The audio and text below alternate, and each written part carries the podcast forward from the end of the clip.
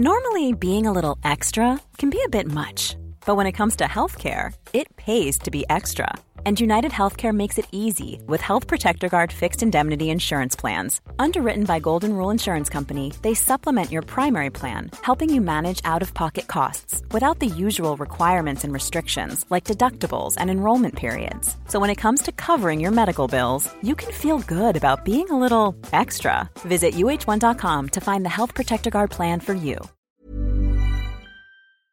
Welcome, friends, to another r slash nuclear revenge video. Today I have some crazy nuclear revenge stories for you, and our first one's from crappy username 37. Beat me up, I'll run you over. This story's not mine, neither of anyone I personally know, but it's something that happened where I lived, and it became news last week because of how gruesome and stupid it was. As it's public and on the news, I'll try not to give names as to not expose even more the parties and their families. This happened last Sunday, April 21st. The revenge victim in the situation was an MMA fighter, and the perpetrator was his Uber driver. I'll refer to them as Fighter and Uber. That night, the Uber picked up the fighter and some of his friends in a planned neighborhood in the suburbs of my city. The group was supposedly drunk and were screaming and making a huge fuss inside the car, which annoyed the Uber. He asked them to stop, which they did for a while, but soon after started again. They kept annoying the Uber until he snapped. He stopped the car on top of an overpass and told them to get out of his car. This was late at night, so it had no traffic.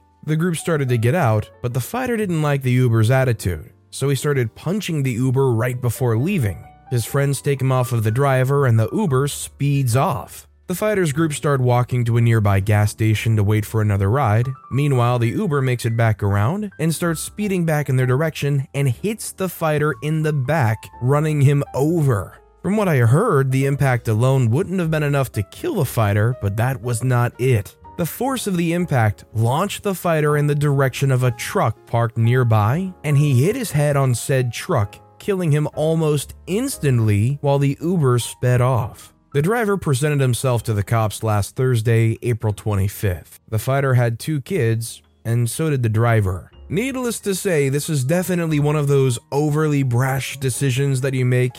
Would you guys agree with me that to be able to go and do this and run somebody over like that, that you have to have a legitimate anger problem, whether that's a disability or a mental issue? Or do you think an otherwise normal person could get riled up to the point that they would actually go and do that? Let me know what you guys think in the comments down below. Our next story is from an anonymous poster. My mom's abuser gets what he deserves. This happened when I was much younger, and frankly, I'm not ashamed. After divorcing my dad, my mom hooked up with a dude who was really into drugs. I was 14 at the time. After hooking up with him, she pretty much abandoned me. I went a year without seeing her, and around 15, I finally saw her again. She was as thin as a twig and had a black eye. I immediately grabbed my skateboard and went to go after her dude, but my uncle stopped me and just told me, not here. We were at my grandparents' house. Fast forward a few years where I rarely saw her, and I would hear about the abuse here and there from family. I didn't get involved as I was a teenager and didn't even know where she was most times. Of course, she never told me about the beatings when I did have a chance to see her or speak with her. When I was 18, I was living with my uncle, the one who stopped me years before. He got a call late one night, and it was my mom. Her dude had hurt her bad. We loaded up two 9mm pistols and grabbed a couple of bats, then rolled out. But when we arrived, the cops were there, as a neighbor had called. Mom's dude was arrested and she was taken to a hospital. He messed her up pretty good, did a year and a half in the pen for it. After he gets out, he claims to be reformed and they hook back up. Now I'm in my early 20s, she's living near me, and I'm trying to build my relationship with her back up. I never would visit her when her dude was home, and she would only come to visit alone. I hadn't heard much those days about the abuse, as it appeared she was trying to clean up her act, and things maybe were better with him. One day, she comes to visit, and I notice a ton of swelling in one eye and a bunch of makeup caked around the area. I observed, but I didn't acknowledge. I knew what he had done. I kept my cool and gave her the impression I wanted to give him a chance, as she had begged me to do for years. I invited her over for a cookout and gave her permission to bring him. My daughter, who was a baby, and her mom were present for this as well. Maybe I should have mentioned that earlier. I became a dad at 21 and we stayed together. This all occurred around the same time frame. Anyways, the day comes and she brings him. I had already stashed my favorite aluminum kids baseball bat by the back door. Kid sized metal bats are the best for home defense. I led everyone to the front yard to hang out and had my mom, daughter, and my daughter's mom chilling out there by the grill. I knew my mom's dude smoked herbs, so I made an implication that I'm growing something in my backyard and I'd like to show him. As he heads to the backyard, I told him I just needed to grab something from inside real quick. Side note, I'm really proud of myself for being able to play this all cool because inside I was raging. I see him waiting in the backyard and I grab my bat I stormed outside and yelled, So I heard you like to hit women. I proceeded to beat the heck out of him shins, ribs, back, and arms. I didn't want to kill him as I knew I'd go to prison and I had a newborn to raise, but I did hit his head once accidentally. I just wanted to hurt him good because I wanted to send a message. He crawled to the front yard as my mom yelled at me and cussed me out. She got him into the car and they sped off as my neighbor stood outside trying to figure out what happened. I kept all the action in the backyard so no one would see. But I made a point to yell at her car driving away, something along the lines of, Don't let me find out you hit my mom again. I just didn't need cops to come. Luckily, no one called. My mom didn't speak to me for months. Nothing new here. I ended up catching up with a mutual acquaintance, and I found out I cracked ribs on the dude, and he had severe bruising all over. He couldn't really get around for a few weeks, Mom's dude asked said acquaintance whether he should seek revenge, but Mom's dude was told he earned it, so he just accepted it and didn't move forward. I think he knew that if he did seek revenge on me, that my family, very old school, rural country type family, would help him disappear. So I owe them gratitude for their understood protection of me. They tried to help my mom, their sister, but she would just disappear with her dude anytime loved ones tried to intervene. She is a grown woman after all, that's my story. I'm not ashamed. First time I've ever told this publicly. But all these years later, it feels good to let it out. Well, I'm not saying a kid's baseball bat is the answer in this situation, but considering what was going on, you can't really blame them too much for feeling that way and doing that. I mean, if it's your own mom and you care about her a lot and you see that happening to her, they show up, silently trying to downplay it, knowing the turmoil they're going through, how can you not want to do something like that? By the way, if you're enjoying these stories, make sure to hit those like and subscribe buttons down below so you never miss any of my daily videos. That said, our final story of the day is by an anonymous poster. Crappy neighbor bullies struggling immigrants for 15 years. Their kid gets revenge, and the crappy neighbor loses custody of her kid and is forced to move out of their house. Spoiler alert, I'm the kid. A bit of context first. I'm an only child, born in the USA to older parents. They were both 45 when I was born, who immigrated from Venezuela in the 90s. When I was two, my dad was shot in the head. He lived for another 13 years, but the incident permanently damaged certain parts of his brain, and he was a completely different person for those last 13 years. He went from being the most loving, incredible, caring, compassionate person around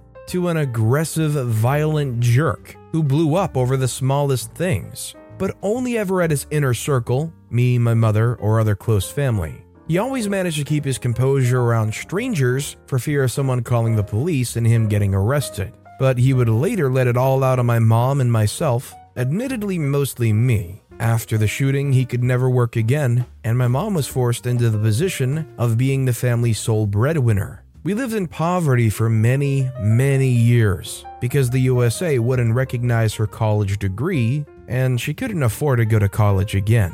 So she couldn't work in her field and had to start at the bottom of the ladder. That eventually passed when I was 15 of issues related to a shooting. Now, when I was 7, my parents decided to move into a town with a better reputation for their schools than the one we were currently living in so that I could attend a better school. They bought a house literally on the edge of town. Most of this town is incredibly expensive, but because on the other side of our street and across the town line there's a big complex of government subsidized housing, our area is much cheaper. This is the house with the jerk neighbor. The house is a three family. For the last 16 years, we've owned and occupied the first floor, while the terrible neighbor lived on the second floor until recently, and the third floor had been occupied by over 10 owners and tenants over those years. None have stayed more than three or four years, and some have stayed as little as a handful of months. Now, the second floor witch, let's call her Karen because, obviously, she has a husband who we'll call Bill, and they have a young son, Henry. Here's the story. When we moved in, Karen and Bill had already been there for a few short months. The three of us, us on the first floor, Karen and Bill on the second, and the original third floor's owners, bought the house from the same crew, who had bought it and turned it into a three family, fixing it up in the process. Karen quickly showed her true colors as a bully. Over the years, there's been countless examples of nasty crap she's pulled. Her husband Bill is an immigrant himself and doesn't speak very good English. He's very submissive to her and does whatever she wants, but in front of other people, makes himself out to be physically dominant. In our first years here, they used to fight a lot, which we regularly heard from downstairs. They would yell, sometimes for hours, and occasionally it seemed like things got violent. Henry was born maybe 10 years ago. He doesn't factor into the story until much later. But, anyways, the point is whatever Karen's done, she's always gotten away with it. Here's a couple highlights. My mom always took pride in how well she took care of our trash bin and recycling bin. Every month, she'd give them a quick rinse after that week's trash day, just to make sure that they wouldn't develop a smell or a colony of bacteria wouldn't move in. Karen apparently wasn't so diligent, and one time, her recycling bin got really nasty. And I mean really nasty. So she just left it out back. Context behind the house isn't a backyard, it's just pavement with a parking spot designated for each unit, and began using ours. Lo and behold, ours started to get nasty, and mom quickly went from spending a quick 3 minutes rinsing it out every month to about 45 minutes scrubbing with soap and water to clean it out. Eventually, we decided we'd had enough, and she and dad sent Karen and the third floor tenants of the time a polite but firm email that basically said, Whoever started using our recycling bin, please stop and use your own. You never asked our permission, and we take good care of it. And ever since you began using it, it's become disgusting. We knew it was Karen and Bill, but mom and dad figured it was more polite without a call out, and they didn't want to start anything. Within a week, two things happened. Karen and Bill got a brand spanking new recycling bin, and one week we found ours had been mysteriously destroyed. Someone took a knife to it and cut it to pieces. We had no way of knowing who it was, but we had a pretty good feeling we knew exactly who it was. Yes, we had to get a new one. Because we had no evidence of who did it, though, my parents didn't say anything about it. Back when we could afford a car, we haven't had one since our first few years here, we used our parking space out back. Every time that Karen and Bill hosted a party, which back then was surprisingly frequently, they would toss their trash over their balcony into the general vicinity of the trash and recycling bins out back, which is literally right next to our designated parking space. Most of the dents we had on our old 88 Toyota were from bottles thrown from the second floor balcony. We had windows break a couple of times, same deal. Each time it happened, my parents would politely go upstairs, knock on Karen and Bill's door, and respectfully ask them to stop throwing stuff over the balcony because we know you don't mean it, but sometimes it accidentally hits our car. Each time they went and did that, Karen and Bill stopped, but they would do it again until they got caught during their next party. Again, though, my parents never wanted to escalate the situation, so they never justified taking it further than knocking on our door and politely asking them to stop.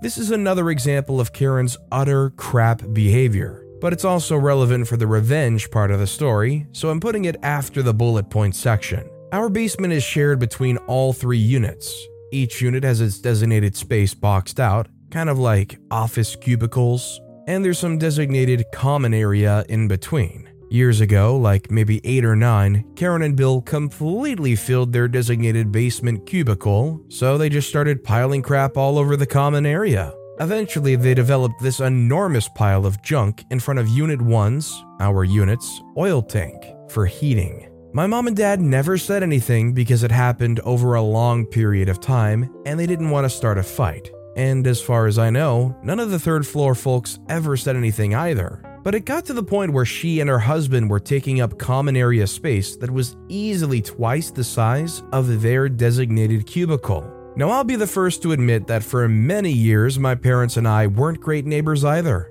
We didn't bully anyone, but due to my dad's condition, he could be triggered by seemingly anything. and suddenly he'd be in a rage and we'd all be yelling. I grew up in that generally chaotic environment, and yeah, there were several times when the police were called to our house for noise disturbances. But we kept our crap to ourselves, and we were nothing but polite and respectful to all our neighbors, always. That said, you can imagine that our first priority was always my dad and his stability, and we had enough on our hands with that, so he and mom always swallowed their pride and avoided doing anything to antagonize Karen, no matter how crappy her behavior got. And believe you me, there are plenty more stories on top of the ones I told above. After my dad died, I developed my own issues for a while with mental health. Growing up in a constantly chaotic, violent, aggressive environment took its toll on me, and for a time, I had deeply depressive tendencies. I struggled with thoughts of ending things for years and eventually wound up graduating high school after eight years of attending classes in some form or another. Similar to when my dad was sick, I became my mother's top priority at that point.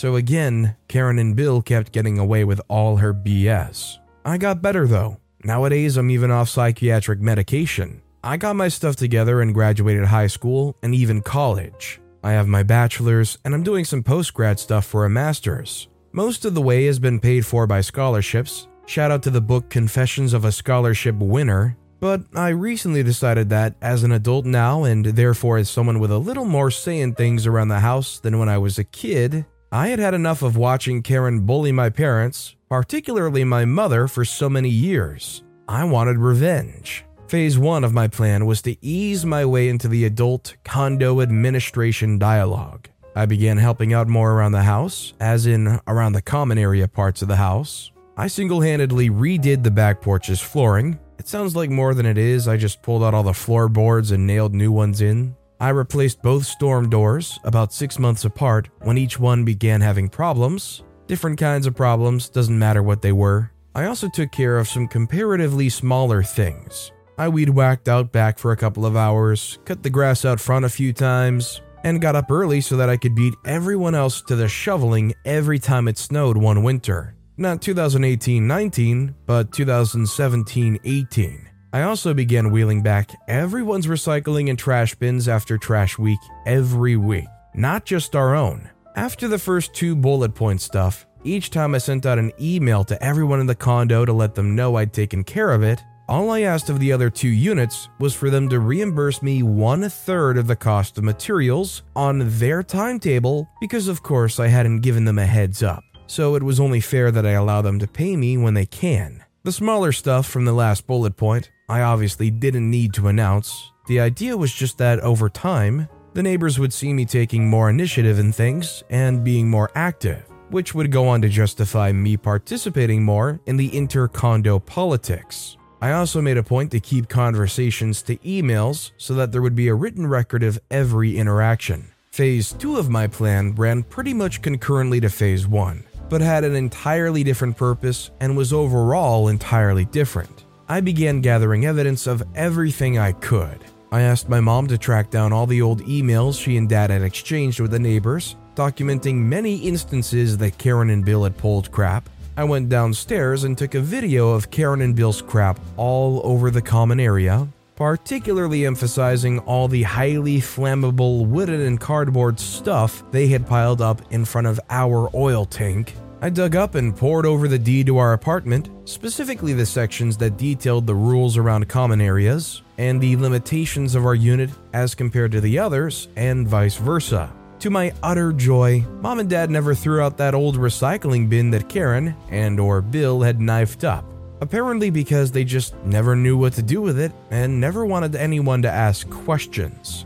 Naturally, I dug it up and took plenty of photos. I did one other evidence gathering thing that needs a bit more explanation. Karen and Bill are awful parents. Mom and I regularly hear the crap they do to Henry through the very thin ceiling we have here. I'm decidedly not going to go into detail because even though I changed his name, he's still underage and I feel it would be disrespectful to him to do that. But let's say it crosses far into the realm of child abuse. This is a topic I'm particularly sensitive about because I grew up in a crappy situation myself. So believe me when I say this part is the most satisfying part of my revenge. Let's just say that every time I could hear stuff through the ceiling, I took out my phone and started a recording until it stopped. Finally, phase 3 of my plan was basically to bait Karen and or Bill into a trap I set. That, as it turns out, would have humongous consequences for them.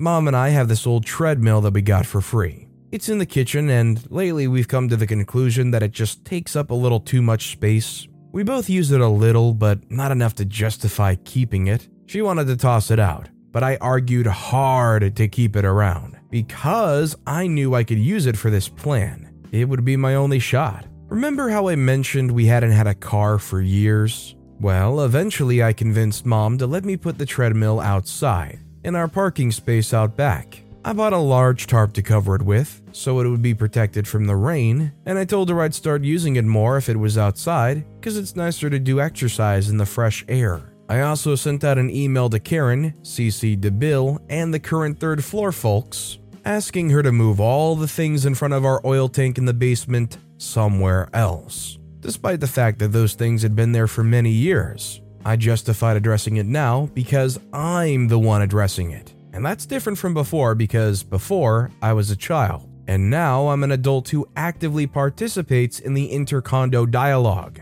I asked her to because the way she currently had it set up is a safety hazard, and I'm just following the rules I further let her know that if she and Bill didn't take care of it within a handful of weeks, that I would have no choice but to take care of it myself. In the same email, I let everyone know that I was putting our treadmill in our parking space out back. So if anyone had any trouble with getting into their spot, to please let me know. The same day I sent out the email, I put the treadmill out back. Now, I figured nothing was going to change from all the other emails I had sent about matters regarding the condo's administration and nothing did. She and Bill never acknowledged anything. The current third floor guy didn't want anything to do with going up against Karen, so he just thanked me for the heads up about the treadmill and said nothing else. It's also important to note here that my real reason for mentioning the treadmill in that email wasn't in case anyone has trouble getting into their parking spot. Needless to say, sure, a treadmill in a kitchen is pretty freaking big and obnoxious,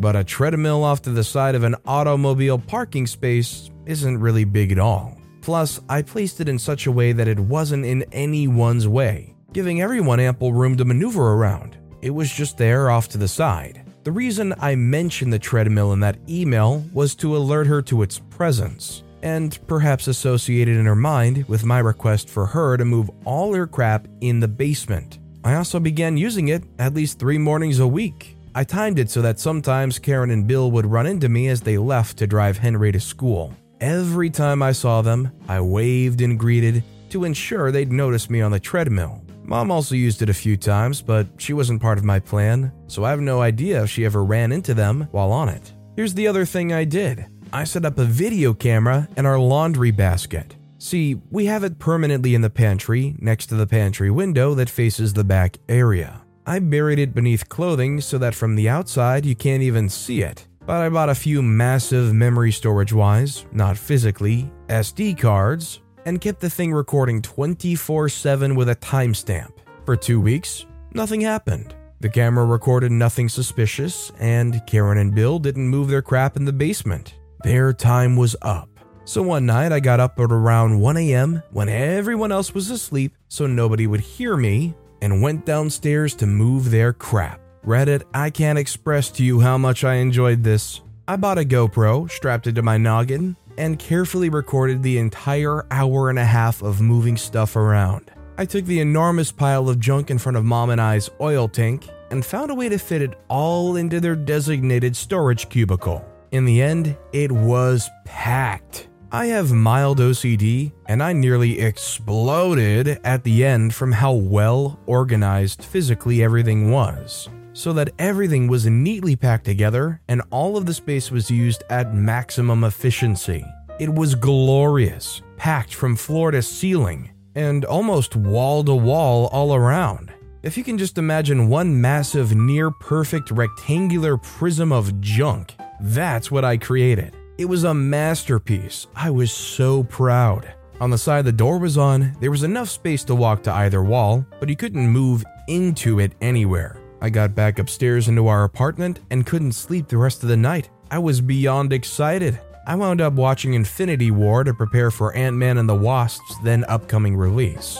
Sure enough, Karen and Bill took the bait. I must have been at school or work when they first discovered the basement because I never heard a thing about it. In hindsight, it's probably best I was out, even though I would have savored those angry shrieks like nothing ever before. In any case, within a few days, we discovered our treadmill destroyed. Similarly to the recycling bin of years past, it had been knifed up.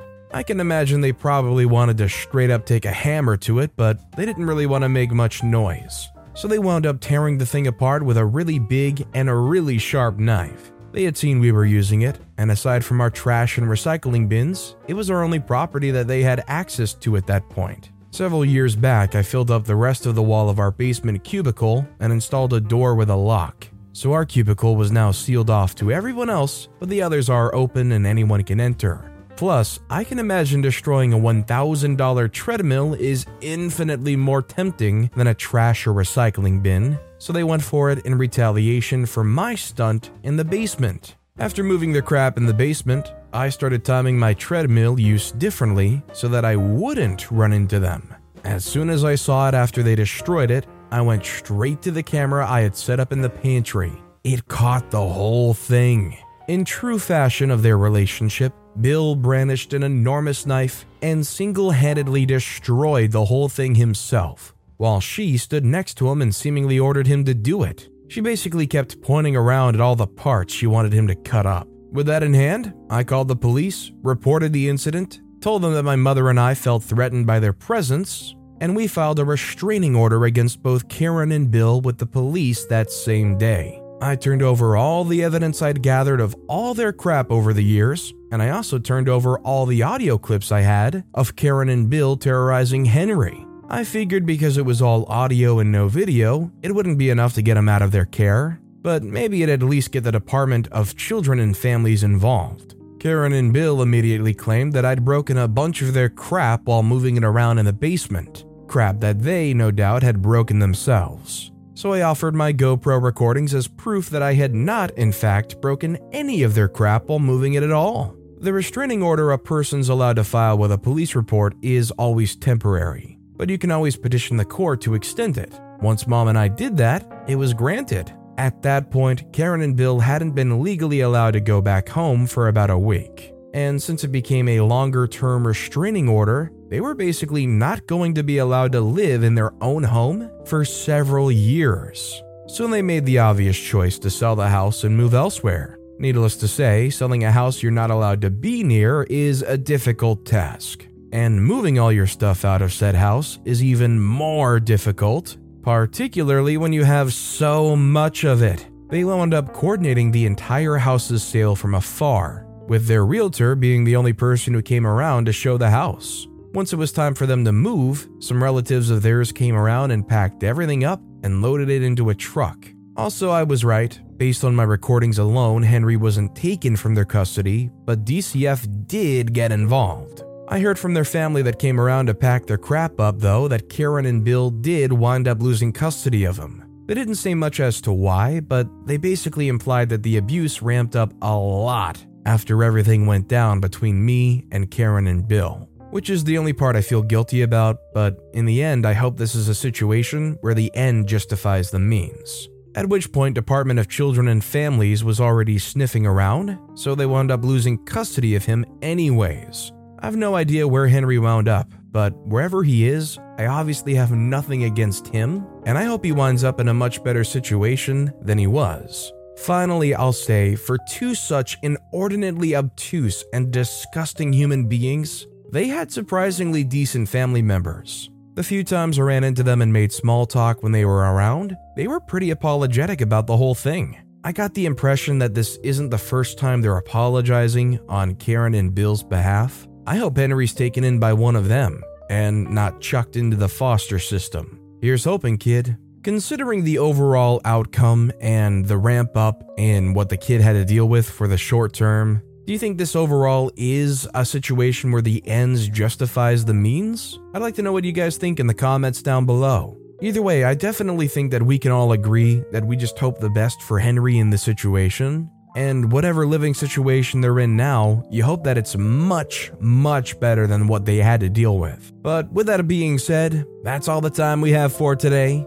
So, of all these stories I've read today, which is your favorite and why? Let me know in the comments down below. And if you haven't yet, if you could like and subscribe, that would mean a lot to me. Whatever you do, whether it's liking, subscribing, turning notifications on, all of it helps grow this channel, and I appreciate the heck out of it. So until next time, I'll see you all tomorrow with some more stories.